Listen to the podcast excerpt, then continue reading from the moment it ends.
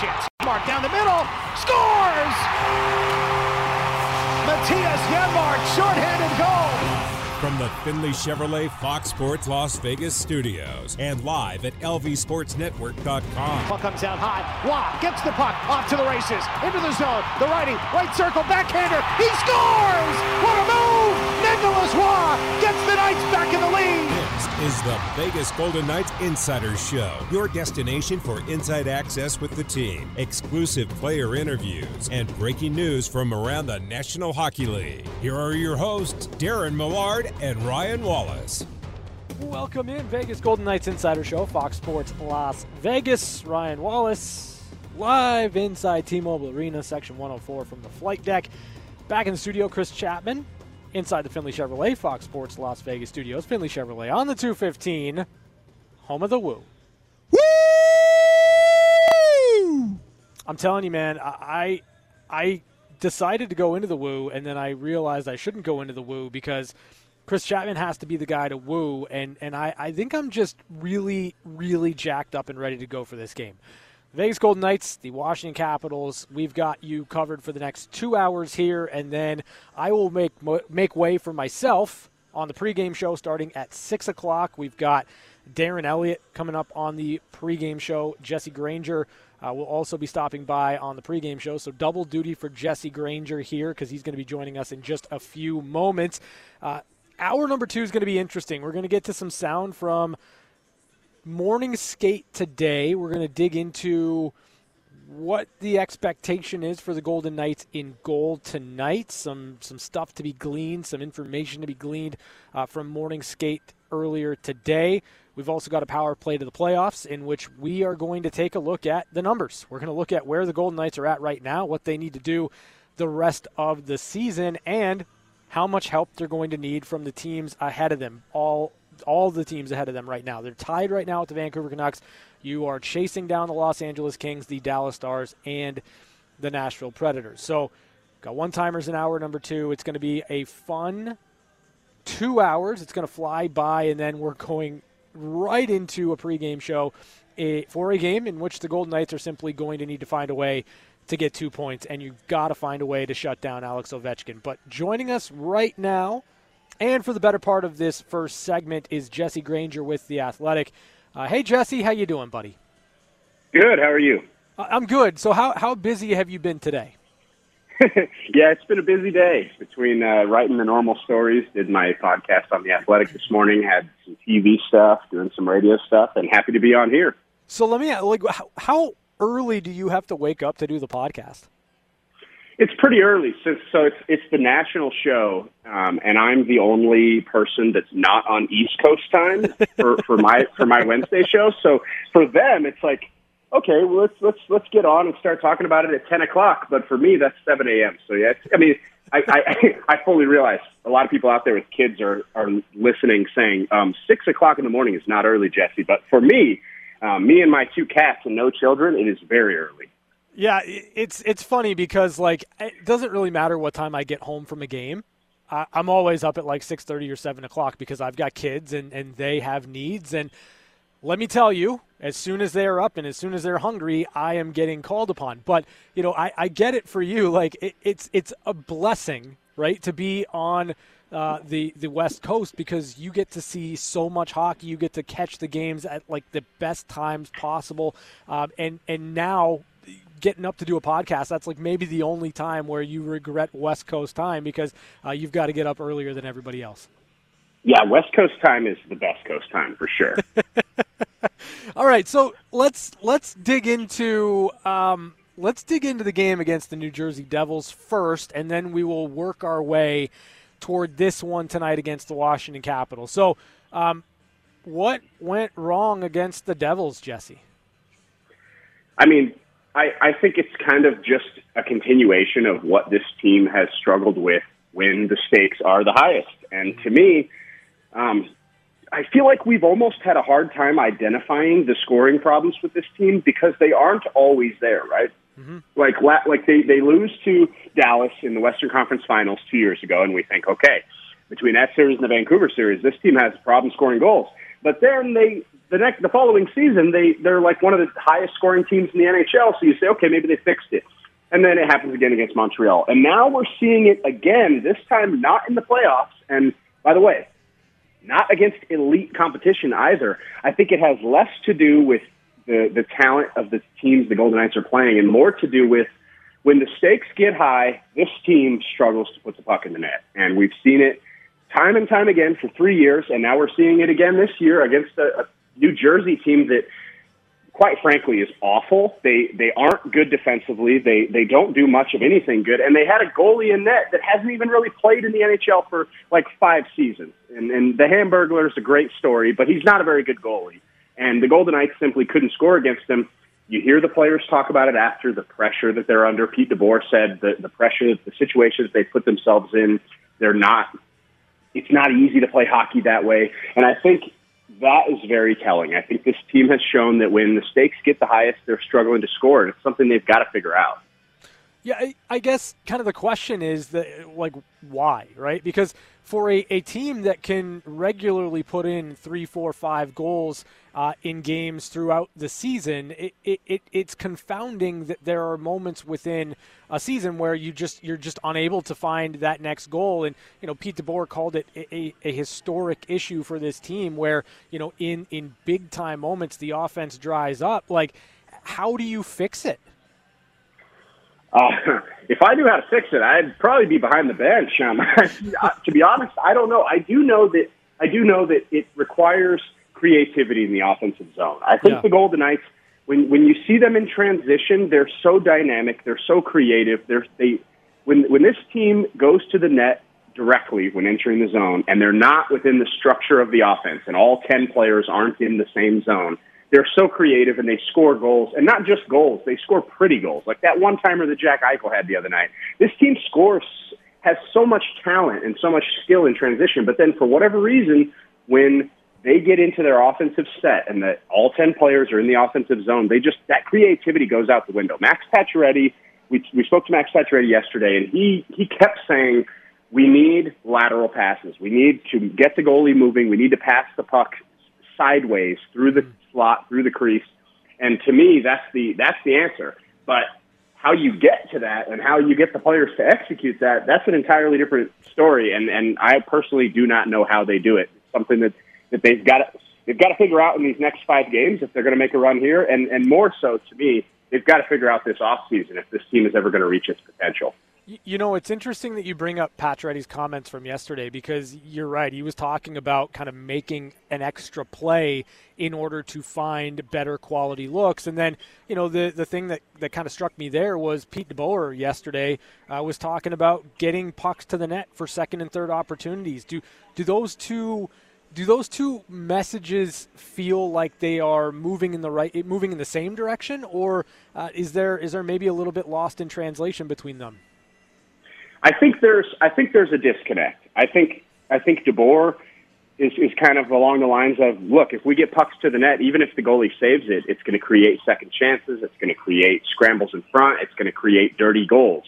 Whereas Pacioretty was kind of saying, if you fire the goal, he, he used the word pillows. If you fire the puck into the goalie's pillows, you're just giving that guy confidence. And, and we talk all the time about how the Golden Knights have a tendency of making goalies look better than they are, and that's kind of what Pacioretty was getting at. Is like sometimes trying to pick the corner and, and trying to have the perfect shot and missing the net is actually a better shot than putting it on goal, giving the goalie an easy save, letting him feel the puck, feel into the to a rhythm, and then when he has to face a difficult shot, suddenly that goalie has a ton of confidence.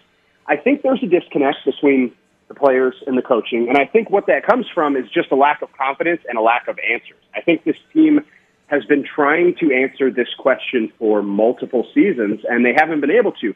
And when the players can't execute it and the coaches don't have answers for how to fix it, I think they all are left searching a little bit. And I think that's how you get a disconnect. You know, something else Max kind of pushed back on was the idea of it being a, quote, historical thing with this team. Uh, I, I disagree with him, but I, I, I just wonder, like, what what what was the moment, or where do you think the moment was where where things kind of trended in that direction, where this team was going to have a very difficult time scoring really important goals in must-win games. Like, was there a specific period, or was there a specific game?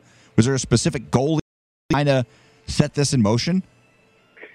Um, well, the one I always point back to is the Vancouver series in the year that they played in the bubble, and and we kind of remember the Golden Knights scored a bunch of goals early in that series, and then Travis Green decided, you know what, we're going to pack it in, we're going to play really tight shell defense around our net, we're going to force things to the outside, and I think that it worked, and I think it also kind of set up a, a blueprint that so, so I don't want to be too hard on Pete DeBoer's system because I think Pete DeBoer's system is a great one. And I think it, it has helped the Golden Knights break out of their own zone hmm. much more effectively than they did prior. But I do think that with every coach, with every system, there are going to be deficiencies. Nothing is perfect. If there was a perfect system, then they'd made all all 32 teams would run it. And I think one of the deficiencies in Pete DeBoer's system is I think it lacks creativity in the offensive zone, and I think it I think it emphasizes possession over getting dangerous looks. And I think what that does is it keeps the puck to the outside of the zone. So when the team's keeping the puck to the outside of the zone, the other team decides, you know what, we're going to let you keep it out there. You can shoot as many as you want from out there. I think it gets a little predictable and not as creative, and goalies are able to predict where the shots are coming from, and they're able to look better than maybe they should. You, you know, an interesting thought on, on the system, too, is that in order to play kind of a shot suppression style where you're holding on to pucks in the offensive zone, you're keeping things to the outside.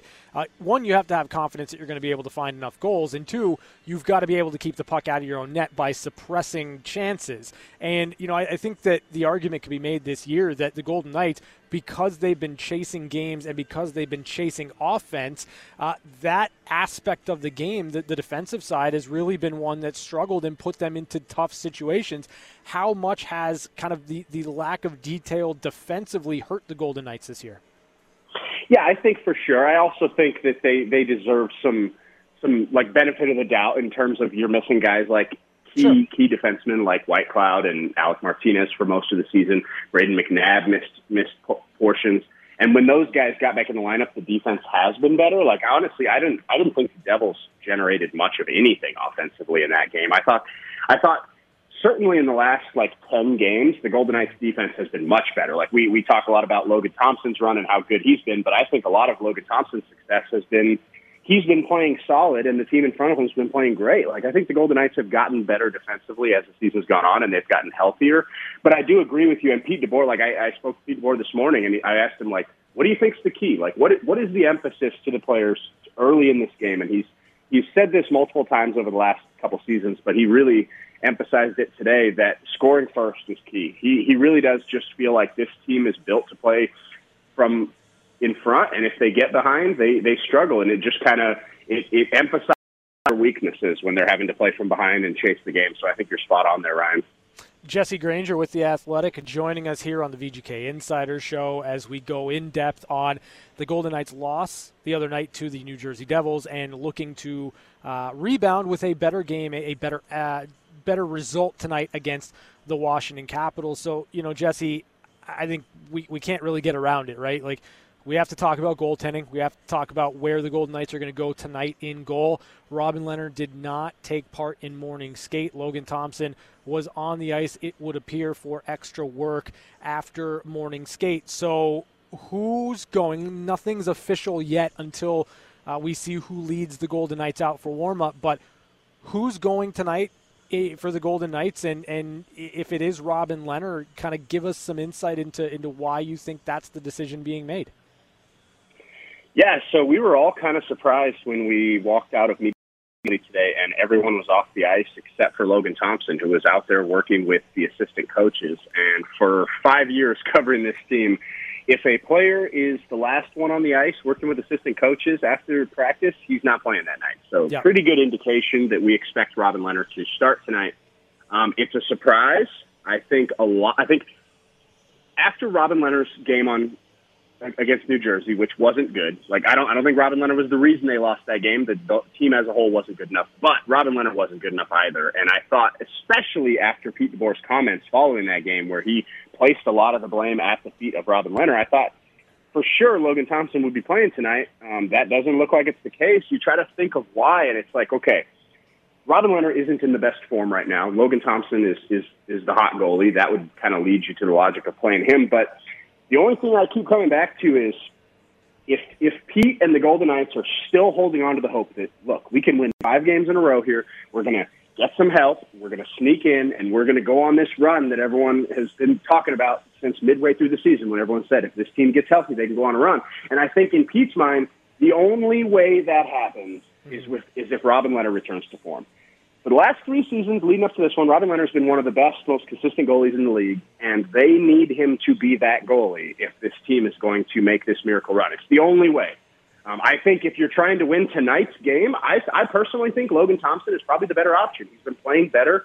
I think Robin Lehner's still playing with injuries. He doesn't look himself. His lateral movement is not good at all. His his rebound his rebound control itself has been decent, but his recovery after the rebounds, he just doesn't look himself. I, I still, every time I watch him play, I can't help but think, man, this guy's playing through injuries.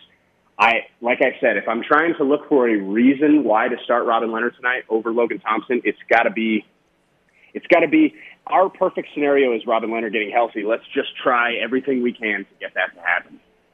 How much of it do you think goes, or how much of this do you think goes into the decision? They played this team back in January they beat them one nothing. Robin Lehner was in net that night. Do you feel like maybe that has something to do with it? Hey, Robin played really well against these guys the last time we played them. We shut them out. It, could that have anything to do with it, or does that not even matter? I mean, for me, it wouldn't. Um, I I don't know if if that's if if Pete DeBoer and goalie coach Mike Rosati maybe that factors into their conversation. For me, it doesn't really matter because back then when when Robin Lehner shut the Capitals out that was when Robin Lehner was playing great. I mean, early in the season, his stats weren't good, but that's because he was playing behind an AHL team. I mean, the, the, the entire team in front of him was injured. He was playing out of his mind. He was holding this team in games they didn't belong in, and he was playing really well. And and that kind of that trip where they went to Washington and shut the Caps out was sort of the end of that. Um, it was right before Robin started having his his injuries and started missing time. So to me, I, I kind of that game doesn't factor into my. If it was me, it doesn't factor into my decision much because I don't think Robin Lehner's the same goalie he was back then. I don't think he's in the same physical condition. I don't think his his game is in the same spot. I don't think he's in the same form that he was then. And and for goalies, I mean, when you're feeling it, you're feeling it. When you're not, it feels like you're fighting the puck. It feels like every bounce goes against you. And I just I don't think Robin Lehner's the same goalie as the one that shut out the Capitals earlier in the season when he was healthy and it's it's uncharacteristic for him, right? Like we, we're talking about a goalie that throughout his entire career has been incredibly consistent. Whereas if you give him a read and you give him a lane and you take away unpredictable things that could happen, like tips out front when a shot's coming through, or you allow him to see the release point. More often than not, he's making that save and he's making it uh, in a way, in such a manner that rebounds aren't coming out. And and so I guess kind of the uncharacteristic way that goals are being scored right now leads you to believe that whatever the case may be, he's he's just not comfortable in net. A perfect example for me is the second goal against New Jersey. So it's the one where the the Devils shot it in high and everyone's going to everyone focuses on Robin reaching up and trying to glove it and dropping it and everyone says that's the huge mistake right there. Like I can't believe he didn't catch that puck. And yes, that's a mistake. But also, hockey's fast. Things happen. You're yeah. going to bobble pucks. You're going to drop them. To me, that's not the issue with that play. That's not what concerns me. What concerns me is Robin Lehner drops into butterfly once the puck falls in front of him. The puck slides over to the to his left where the player has it on the doorstep. Robin sees that player with the puck on his stick. I'm blanking on who it was for the Devils right now, but he sees the guy with the puck on his stick. Instead, and like Lehner, he plays his angles so well. That's what makes him a good goalie. He plays his angles. He gives you nothing to shoot at. Remember when the Golden Knights first got Lehner, and, and everyone was like, "Man, it doesn't even look like he's doing anything in there." It's because he's always on angle. He's yeah. when when when you're always in the right spot, the saves look easy. They hit you in the chest. They hit you in the shoulder. You're not making these diving, reaching saves, right? Well, on that play, he sees the puck. He's on his knees. The puck goes to his left. Nine times out of ten, Robin Lehner is digging his right skate into the ice. He's pushing over to his left, and he's going to be sitting there with his entire body in front of that puck, and there's nothing to shoot at. Mm-hmm. But instead, he reaches his arm and his leg over. He didn't even he didn't move his body at all. He didn't use his skates at all. All he did was just reach his arm. That's not the, how Robin Lehner plays goalie. Robin Lehner doesn't make reaching, spectacular, acrobatic saves. He's just not built to do it. To me, he just doesn't look like he's he's playing his game at all. No, I, I, I mean, I think I like I agree with that on premise, right? Like it's it's one of those situations where the the the reads the the ability to be square and in position at all times and then obviously in a play like that where it's a bit broken and you're you're you're trying to react with with Robin it's all about getting over and getting to where you need to be as big as possible. And you know for for Robin to kind of not have that dialed in that's where you start to see some of the the exposures. And then you know I, I I get it. You're going to look at the, the second goal from the New Jersey Devils. You, you want a different play made on that one. And then, you know, as, as much as I've watched this goal, the, the third goal, uh, I'm convinced that the expectation or the thought process was Alex Pietrangelo was able to strip that puck off of Jesper Boqvist. Like, that's what I think happened. And, and that's why, you know, it, it seems so surprising when the puck went in because Robin was looking to where he expected the puck to be because I think he thought his defenseman took that puck away. Yeah, I, I agree with you. And that one, that one was like a bang bang play. I mean, that's it's tough without talking to Robin. To, it's tough to know what he saw in that play. But I do think that, again, I, I, I talked about his his lack of mobility when he's on his knees. The guy was out with a lower body injury that, yeah. from what I heard, it, they, there was a not that it was going to keep him out, but there was a fear it could keep him out the rest of the season. Yeah. Now he's back and he's playing, and I, I don't know if that lower body injury is fully healed.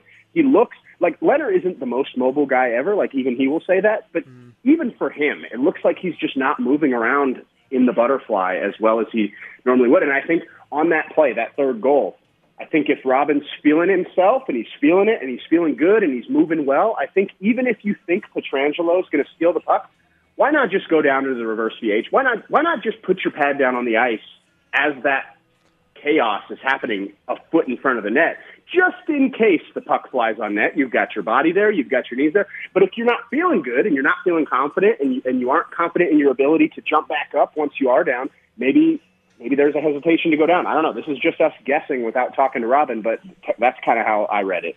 All right, Jesse, want to switch gears a little bit because obviously tonight Capitals come in, the team that, well, unfortunately has has some history with the Golden Knights and a player who has some history with the Golden Knights, and that's, of course, Alexander Ovechkin.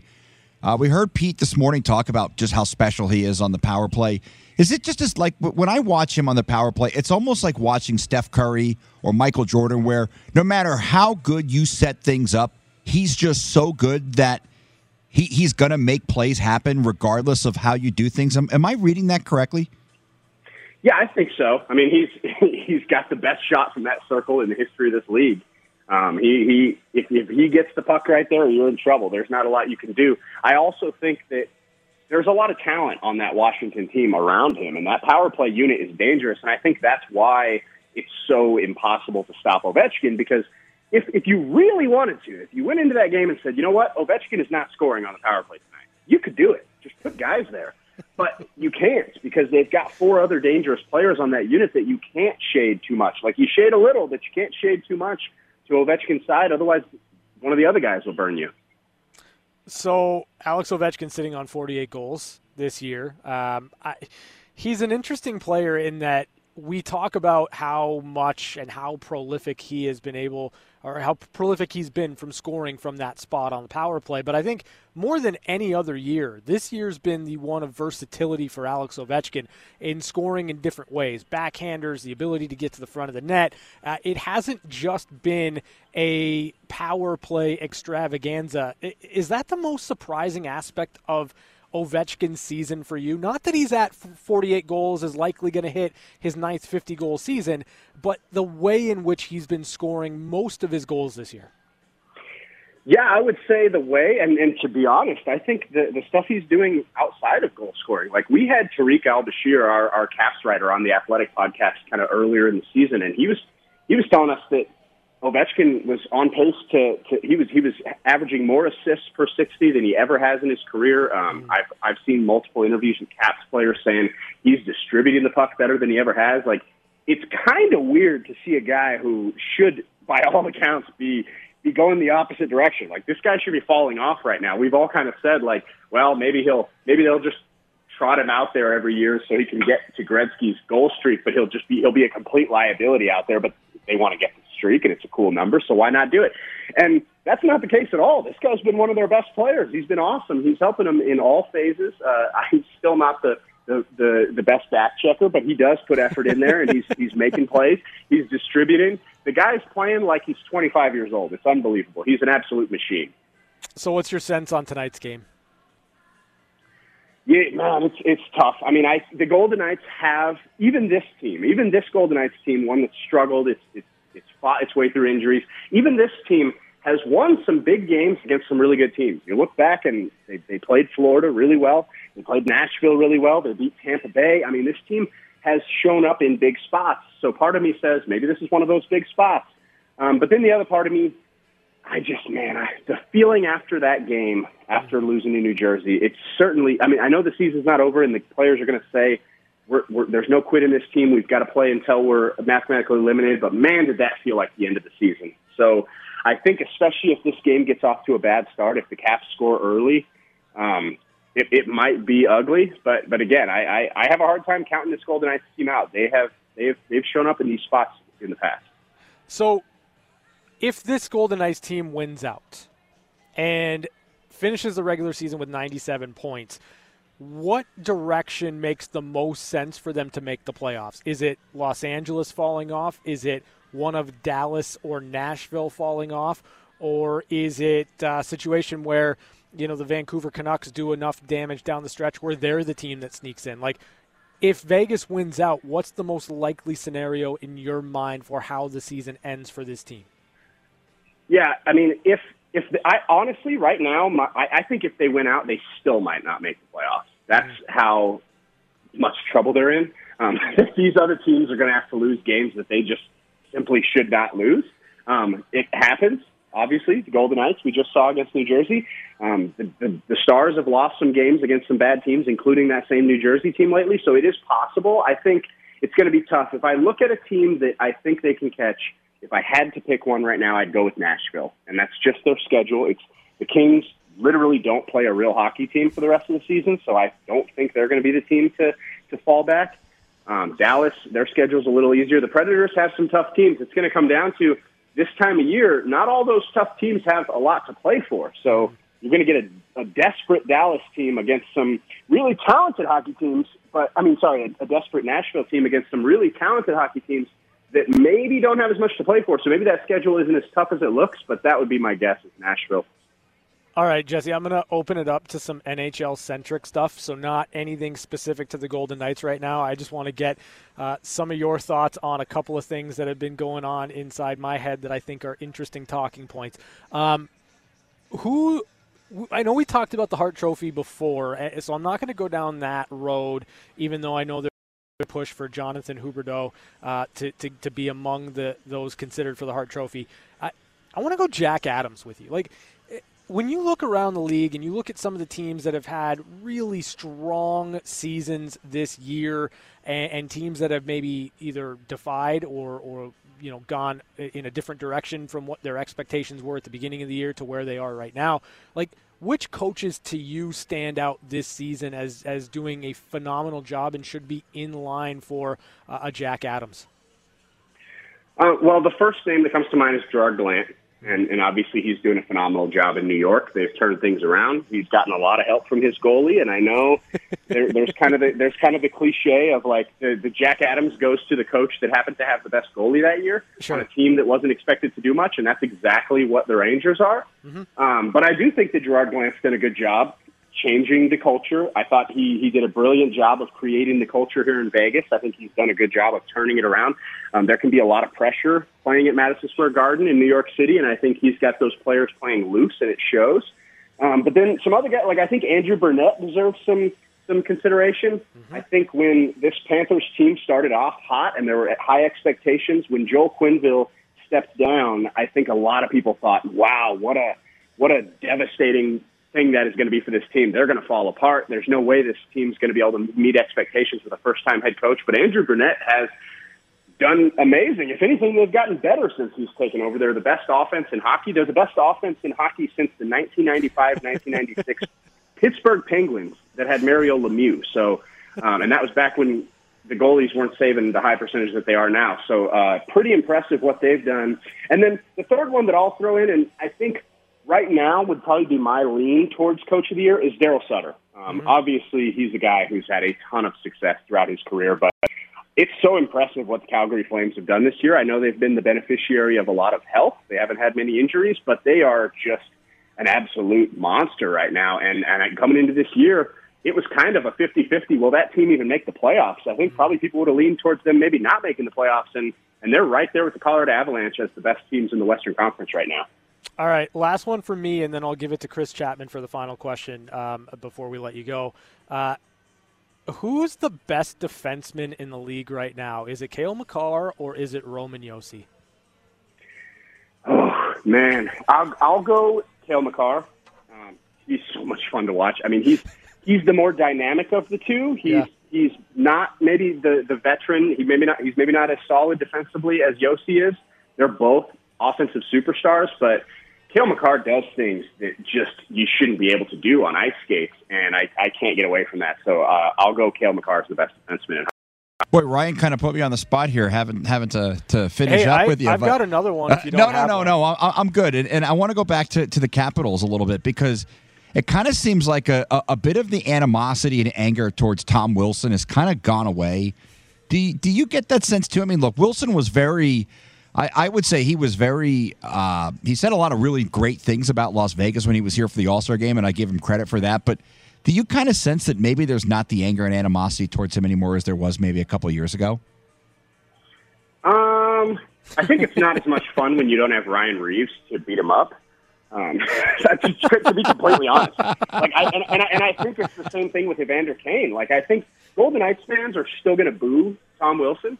They're still going to boo Evander Kane. But mm. they aren't going to the game with the expectation of tonight Ryan Reaves is going to try to beat that guy up, and and that's pretty much how it's been for four years. And I think that just there's less focus on on Wilson and on Evander Kane when there isn't that on ice ver- verbal battle and eventually the fist battle that follows.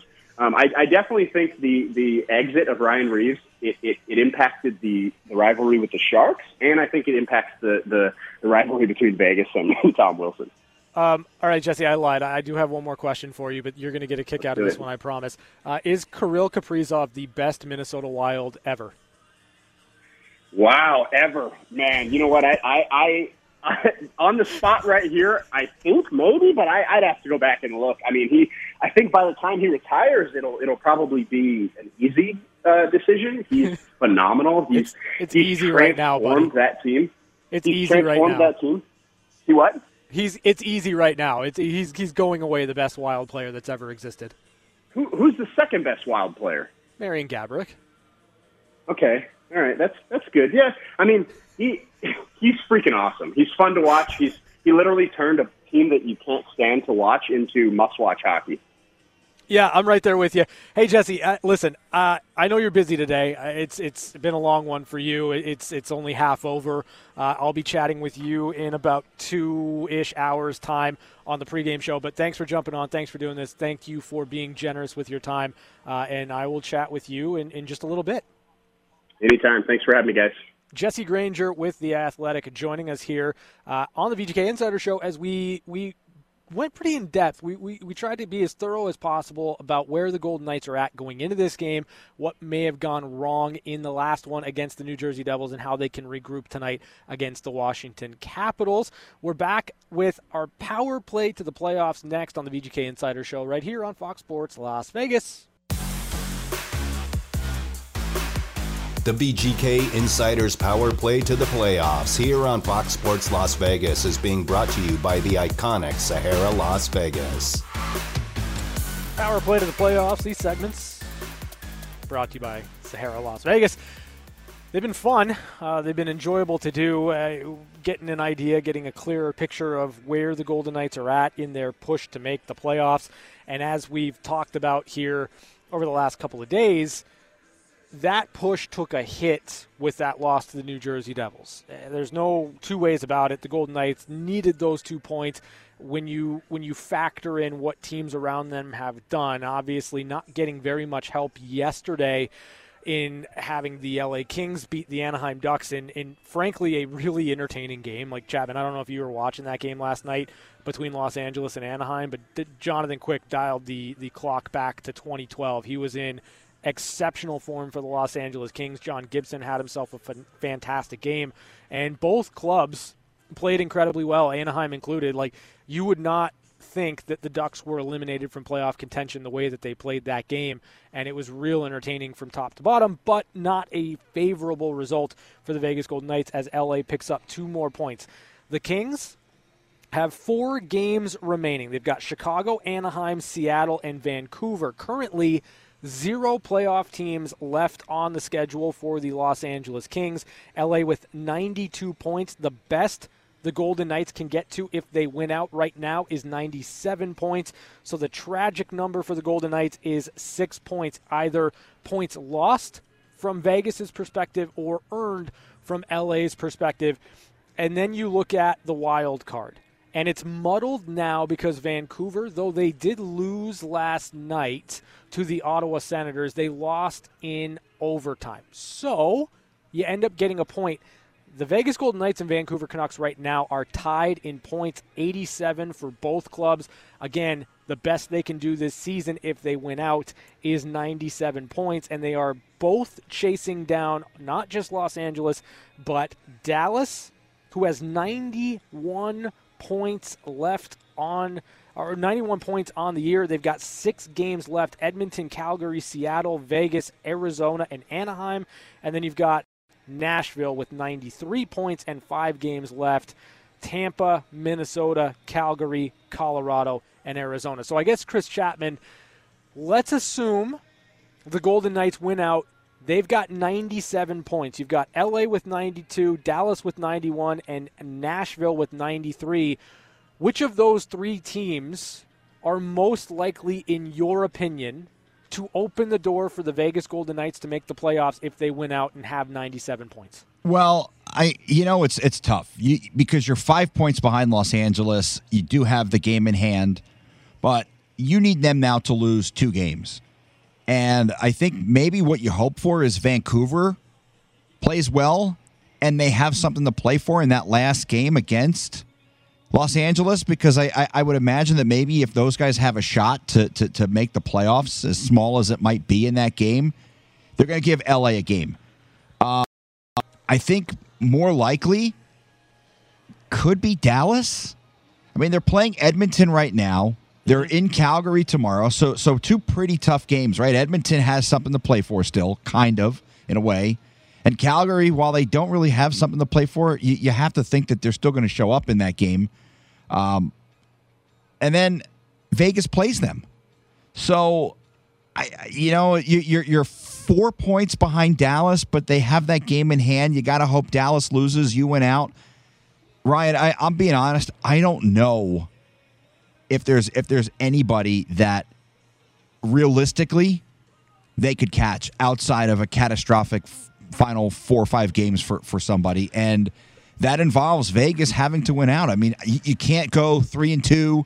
You can't go, you know, three, one and one or whatever. You, you have to win all five games, and you have to hope that, that something really bad the Dallas Stars or the LA Kings because I don't think you're catching Nashville. I think Nashville with that win last night over over Calgary put themselves in, in a really good spot. I mean, you're six points behind Nashville. I just don't think that happens. LA, yeah, they have a, another game with the Ducks, but the Ducks kind of played as good of a game as they could have last night. And, and it, it, was weird because I, I'm watching that game and, and I'm thinking, please don't let that goal count. Please don't let that goal count. Please let that be goalie interference. And sure enough, it wasn't. And yeah. LA wins on, on that goal. Um, but it's, look, I, I try to be realistic. I, I try not to be Mr. Uh, Mister, I'm going to sugarcoat everything. Mm-hmm. I, I I don't like the odds. I really don't. And it's going to take a miracle. It's going to take a lot. Stranger things have happened. Mm-hmm. And this team, I mean, you look at the players and, and you look at the experience. You've got guys who've won Stanley. You've got a guy who was the first player in St. Louis Blues history to raise a Stanley Cup. You've got Alec Martinez who scored a winning goal in the Stanley Cup final. So you have guys who who know what it takes, and you've got guys who aren't going to quit. Mm-hmm. So it's interesting, right? Because like I, I, I think it's interesting that you went with Dallas and as as one of the teams that the Golden Knights might be able to catch if they win out. So 97 points. The path for Dallas to get to 98 would be some combination of seven points against Edmonton, Calgary, Seattle, Vegas, Arizona, and Anaheim. And I know we're not supposed to do this, but I'm going to anyway. If you pencil in, and it's very difficult to do this with the Dallas Stars because they're an enigma every single time down the stretch to, to secure a playoff spot. You just never know what you're going to get with the Dallas Stars. The games they're supposed to win, they lose. The games that they're not supposed to win, they win and they win handily and they look like they are a Stanley Cup contender. But I think we can reasonably pencil in victory against Seattle, victory against Arizona, and the last game of the year against the Anaheim Ducks. I, just think with without Ryan Getzlaf, uh, it, it's going to be one of those situations because he's he's not going to travel for that last game of the year.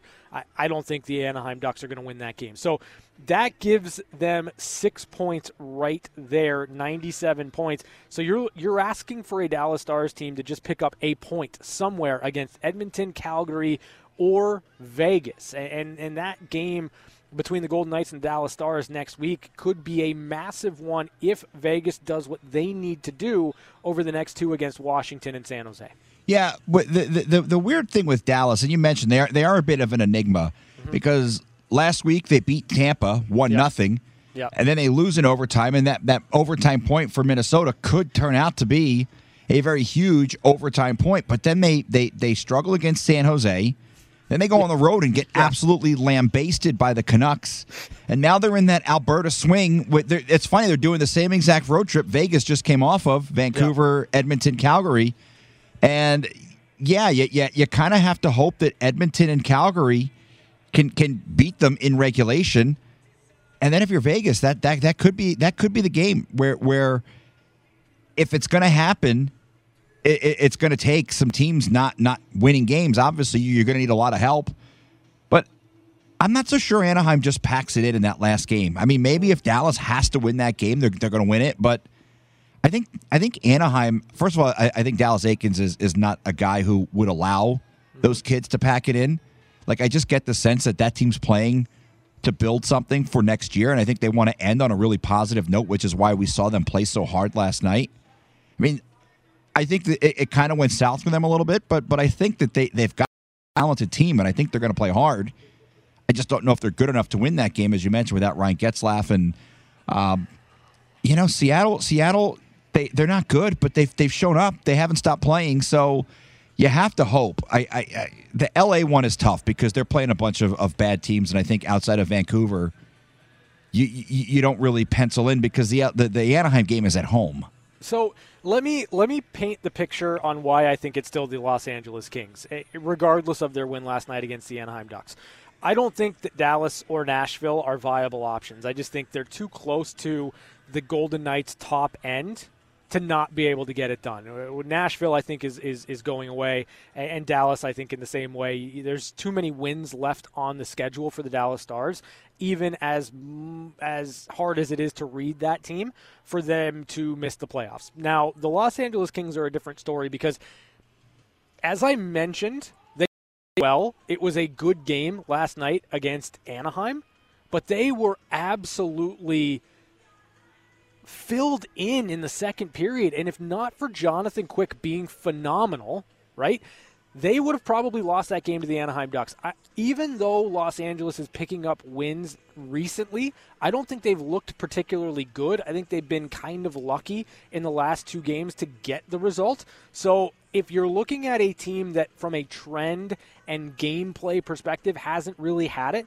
it's been the Los Angeles Kings. If there's going to be an avenue for the Golden Knights, I still think it goes through LA. You know, I, I look at LA and they've now won three of their last four, and the, the one loss being an absolute laugher yeah, yeah. by the Colorado Avalanche. But yeah. you, you, the other three games, they beat Chicago. They get they, like at this point, it doesn't matter. We, we talk about it all the time on, on this show. It doesn't matter about getting getting the process. It's about getting points. And while they're not going to get nines and tens from the judges as they pull their triple axel, they're still pulling the triple axel right now. And the the funny thing is, as I kind of look at the schedule, and the Golden Knights don't play their last what five games. Only one of them is against a Pacific Division opponent, and that's yeah. the San Jose Sharks on Sunday. But Pacific Division opponents could have a big say on whether or not the Golden Knights make the playoffs, and that's Seattle, Vancouver, and Edmonton. Excuse me, Seattle, uh, Anaheim, and Vancouver. Those three teams are all going to have to help the Golden Knights if they're going to make the playoffs. Yeah, it, it's going to be a fascinating stretch here, and it starts tonight for the Vegas Golden Knights as they take on the Washington Capitals. As we've mentioned, the idea that this team has to win out to give themselves the best possible chance is very real, and you can't win five games in a row without getting the first one, and that has to happen tonight as the Golden Knights take Washington. This has been the power play to the playoffs. We're back with the play of the day next on the VGK Insider Show. That was the VGK Insiders Power Play to the Playoffs, brought to you by the iconic Sahara Las Vegas, here on Fox Sports Las Vegas. No chance to shoot for Stephenson. Centered. Eichel scores. It's time for the play of the day on the VGK Insider Show. VGK Insider Show play of the day comes courtesy of the Minnesota Wild. And if you've been paying attention, you know that I think Kirill Kaprizov is the best Minnesota Wild player ever. But it's not a Kirill Kaprizov goal that we're highlighting here. It's Matt Boldy going between the legs to score against Carey Price and the Montreal Canadiens. Fiala throws it toward the net. Loose puck. Boldy center wide. They score! On the second try, Boldy deflects it in. Rebound from Carey Price. Boldy just pulls that one. But a nice little play between the legs. I think he actually banks it off of Carey Price on its way in here. Uh, just between the legs, off of Price, back in the cage. Just a fantastic goal. If you haven't looked at it, if you haven't seen it, do yourself a favor, check it out. Boldy just goes between the legs, off of Carey Price and in. Maybe it loses some luster because it doesn't go directly into the goal, but the fact that young players in this game right now are going to that move because it makes sense and because they're talented enough to do it is great for the NHL and the game of hockey moving forward. And Matt Boldy, a young player making an immediate impact for the Minnesota Wild in a year where this team has to take advantage of how good they've played and how well things are situated for them going into the playoffs. We're back with hour number two next on the VGK Insider Show, right here on Fox Sports Las Vegas.